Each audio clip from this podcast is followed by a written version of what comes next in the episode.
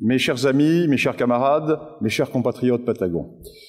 Euh, la repentance, nous y sommes, et cette repentance s'illustre par une phrase et par un événement tout à fait extraordinaire.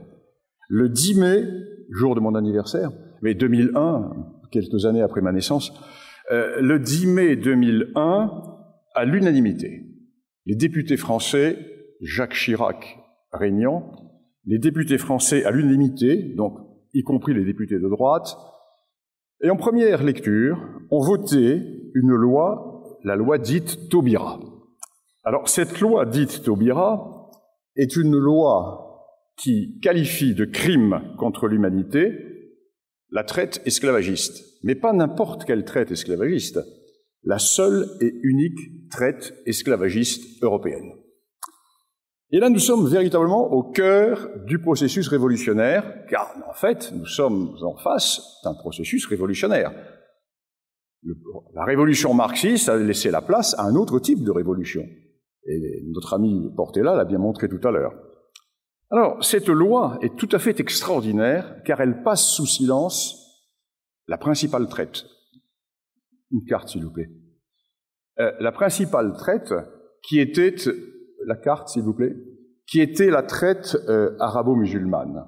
Et pourquoi, s'il est possible d'avoir la carte, euh, ou alors je vous, je vous la dessiner. Bien. Cette loi passe sous silence cette apocalypse continentale que fut la traite arabo-musulmane. Une traite qui débuta dès le début de la colonisation arabo-musulmane, donc au tout début de l'expansion, et qui se continue aujourd'hui encore, puisqu'en Mauritanie, il y a encore de l'esclavage. Une traite qui a été abolie par qui? Par nous, par la colonisation. Une traite qui, notamment dans toute l'Afrique orientale, a été abolie par, euh, par les Pères blancs, par la colonisation allemande, par la colonisation britannique, par la colonisation belge. Une traite qui dévastait tout l'Ouest africain et qui fut abolie par qui?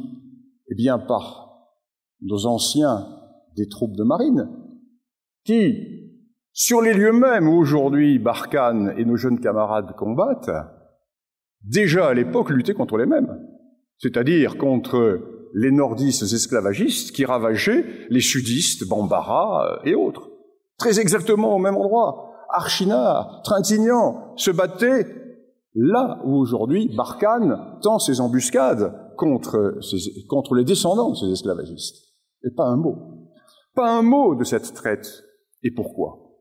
Eh bien, avec une franchise révolutionnaire digne des plus grands champions de la GPU, Christiane Taubira a une interview du journal L'Express du 4 mai 2006, question qui était la suivante. Mais pourquoi, dans cette loi votée je rappelle, par tous les moutons de la pseudo-droite, tous les députés à l'époque de Chirac régnant. Nous ne sommes pas, nous ne sommes pas sous Mitterrand, nous sommes sous Chirac.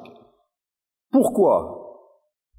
Pourquoi avoir mis de côté cette réalité de la traite arabo-musulmane? Et que répond Christiane Taubira? Eh bien, tout simplement, nous avons passé sous silence la traite arabo-musulmane, j'ouvre les guillemets, afin que les jeunes Arabes ne portent pas sur leur dos tout le poids de l'héritage des méfaits des Arabes. Quand même extraordinaire.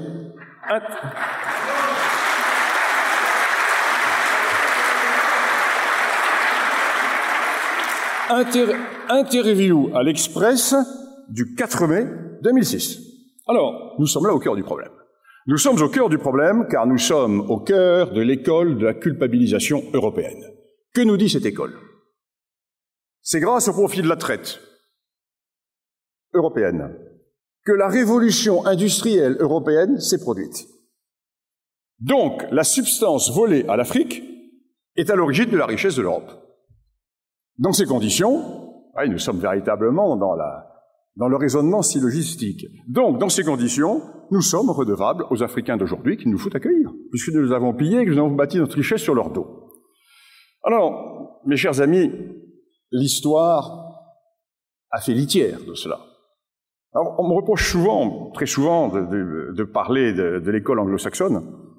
Mais l'avantage du libéralisme au sens anglo-saxon est qu'il n'a pas de tabou et que les découvertes scientifiques qui sont faites dans le monde anglo-saxon passent dans la réalité de tous les jours. Alors qu'en France, nous avons des grands chercheurs, Petri Grenouillot par exemple, qui ont traité la question, mais qui n'arrivent pas à franchir le mur du silence parce qu'il y a le cercle de feu. Le cercle de feu, pourquoi? Parce que tous les programmes du secondaire sont faits par des bolcheviques ou des post-bolcheviques, parce que les livres du secondaire sont faits par des gens qui sont partisans de l'école de la culpabilisation, parce que le corps enseignant est décérébré, et parce que nos hommes politiques n'ont rien au fond de la culotte. Donc,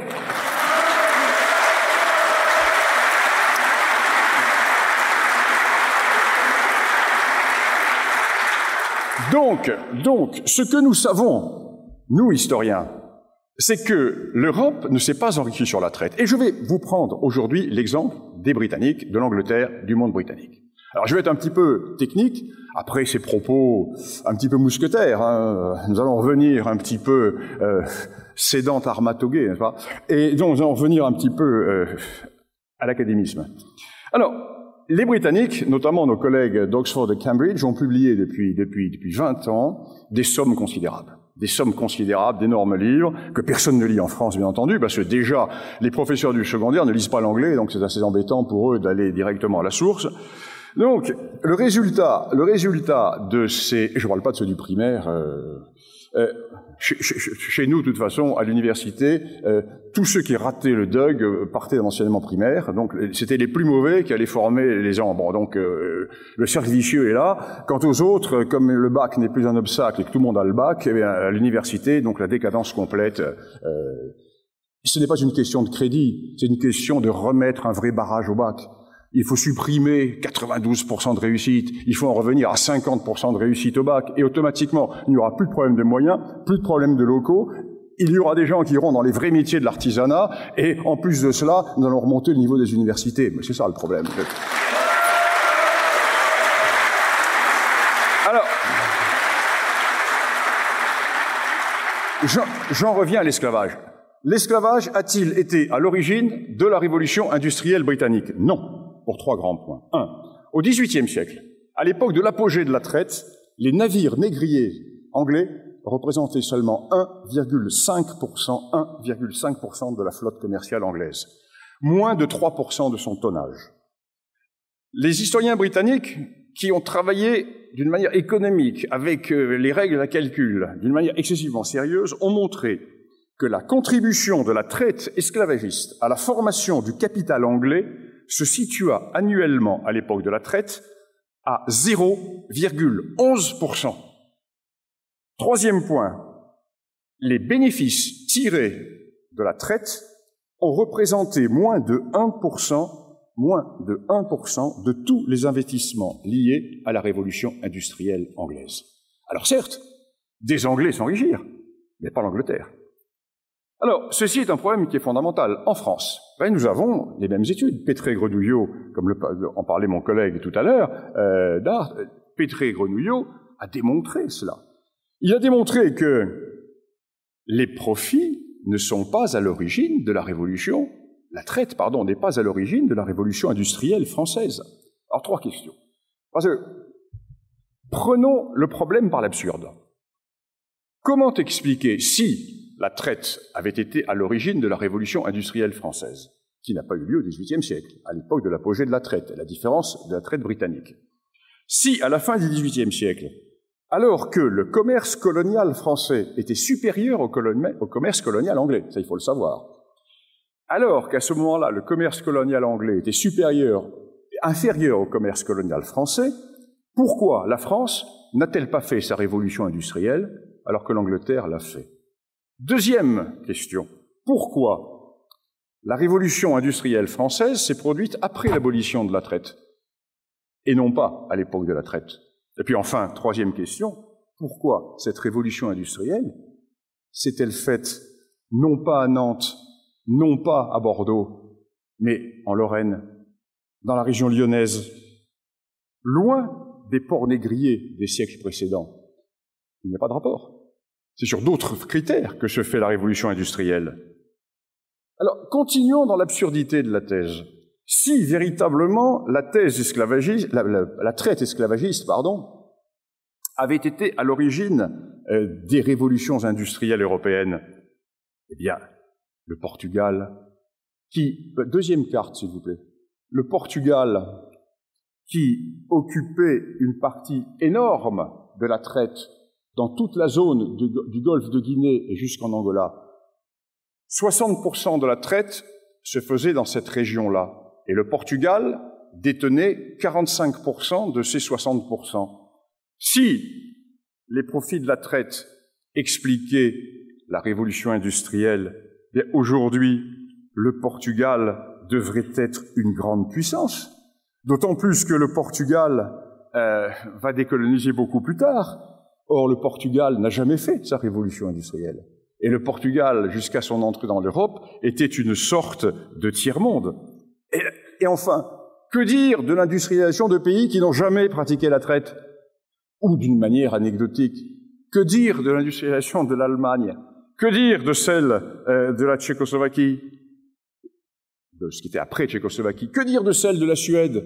Pays qui n'ont pas pratiqué la traite. Alors là, nous sommes, bien sûr, face à un pur mensonge.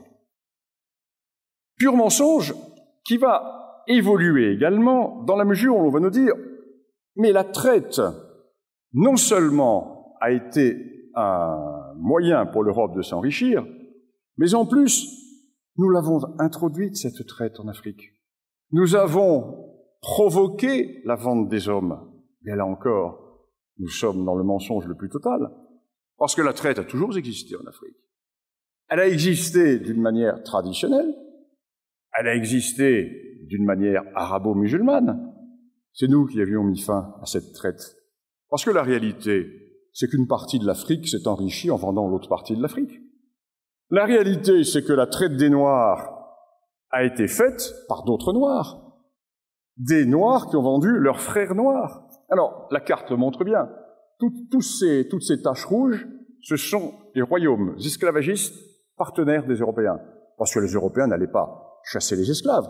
Pourquoi risquer les maladies, le vomito negro, toutes les maladies, les tribus, les arriver sur les bateaux, on attendait euh, dans les bonnes pratiques commerciales euh, que les partenaires, qui étaient les maîtres du marché et des flux du marché, viennent livrer les gens qu'ils avaient capturés ou qu'ils avaient achetés à ceux qui avaient capturé plus nord.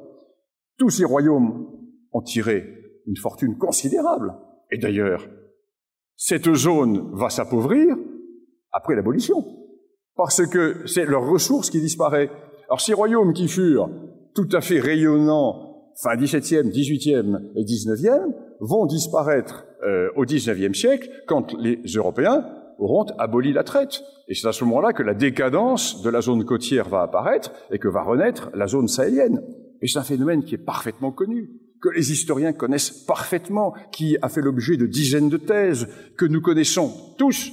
À la différence de l'Angleterre, ces idées ne passent pas dans le grand public. Pourquoi n'y a-t-il pas ce problème de la repentance en Angleterre? Tout simplement parce que les découvertes des universitaires ne sont pas censurées par la doxa officielle. En France, nous sommes dans une Albanie mentale et dans le dernier pays post-marxiste.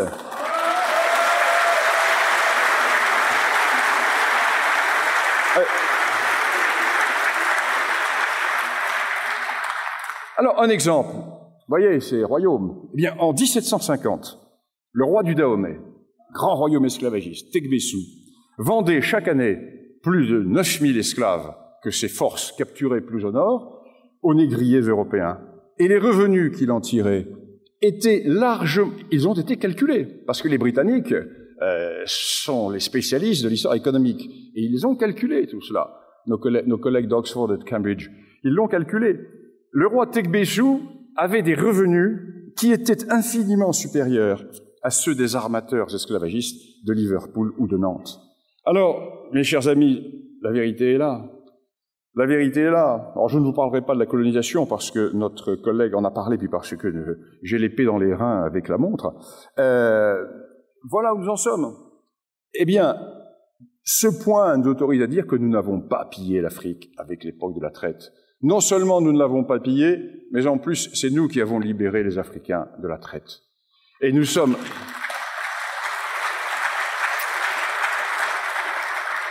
Nous sommes donc, nous sommes donc euh, autorisés euh, à dire non. Non. Il faut savoir dire non. Mais pour, dire non, euh, il faut avoir du courage.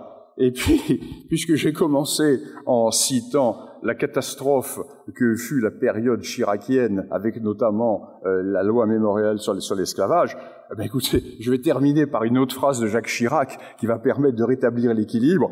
Euh, pour dire non, il faut avoir du courage. Mais pour avoir du courage, il faut connaître cette phrase que cite Jacques Chirac.